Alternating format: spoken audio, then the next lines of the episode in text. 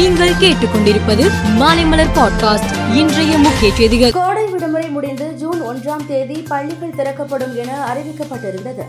ஆனால் வெயிலின் தாக்கம் அதிகமாக உள்ளதால் பள்ளிகளுக்கான கோடை விடுமுறை நீட்டிக்கப்பட்டுள்ளது. அனைத்து வகுப்புகளுக்கும் ஜூன் 7ஆம் தேதி பள்ளிகள் திறக்கப்படும் என்று அமைச்சர் அன்பின் மகேஷ் பொய்யாமொழி அறிவித்துள்ளார். கரூரில் சோதனை நடத்திய வருமான வரித்துறை அதிகாரிகளை திமுகவினர் முற்றுகையிட்டு எதிர்ப்பு தெரிவித்ததால் பரபரப்பு ஏற்பட்டது. அதிகாரிகளின் கார் கண்ணாடிகள் உடைக்கப்பட்டன. அதிகாரிகளை பணியை செய்ய விடாமல் தடுத்ததால் கரூர் முழுவதும் வருமான வரி சோதனை நிறுத்தப்பட்டது. 8 வாகனங்களில் வந்திருந்த அதிகாரிகள் கரூர் SP அலுவலகத்தில் தஞ்சமடைந்தனர்.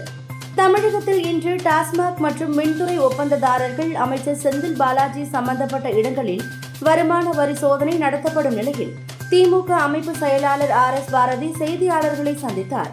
அப்போது எதிர்க்கட்சிகளை பழிவாங்கும் நோக்கத்தில் IT ரெய்டு நடத்தப்படுவதாகவும் எத்தனை சோதனை நடத்தினாலும் திமுகவிற்கு கவலை இல்லை என்றும் தெரிவித்துள்ளார். பாராளுமன்ற கட்டிடத்தை ஜனாதிபதி திரௌபதி முர்மு திறந்து வைக்க வேண்டும் என்று வலியுறுத்தி கன்னியாகுமரியை சேர்ந்த வக்கீல் ஜெய் சுகின் சுப்ரீம் கோர்ட்டில் பொதுநல வழக்கு தொடர்ந்தார். இந்த வழக்கை நீதிபதிகள் தள்ளுபடி செய்தனர்.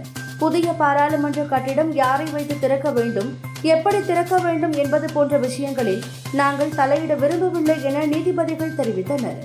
காங்கிரஸ் முன்னாள் தலைவர் ராகுல்காந்தி MP பதவி பறிக்கப்பட்டதை அடுத்து தனது ராஜாந்திர பயண பாஸ்போர்ட்டை ஒப்படைத்துவிட்டு சாதாரண பாஸ்போர்ட்டுக்கு விண்ணப்பித்துள்ளார்.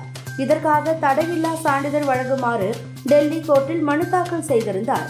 அவரது மனு மீது விசாரணை நடத்திய நீதிமன்றம் 3 ஆண்டுகளுக்கு பாஸ்போர்ட் பெற தடையில்லா சான்றிதழ் வழங்கி உத்தரவிட்டது.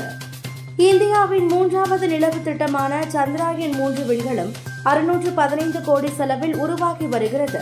திட்டப்பணிகள் இறுதி கட்டத்தை எட்டியுள்ள நிலையில் ஜூலை மாதம் 12ஆம் தேதி விண்கலத்தை விண்ணில் ஏவ முடிவு செய்யப்பட்டு உள்ளது.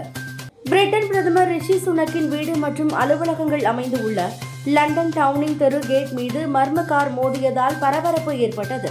இந்த விபத்தில் யாருக்கும் காயம் எதுவும் ஏற்படவில்லை. எனினும் இது எதேச்சையாக நடந்த விபத்தா அல்லது சதி வேலையா என்பது தொடர்பாக விசாரணை நடத்தப்பட்டு வருகிறது. மகளிர் பிரீமியர் லீக் கிரிக்கெட் தொடரை அடுத்த ஆண்டு முதல் உள்நாட்டு மற்றும் வெளிநாடுகளில் சுழற்சி முறையில் நடத்த BCCI முடிவு செய்து உள்ளது. மேலும் செய்திகளுக்கு மாலை மலர் பாட்காஸ்டை பாருங்கள்.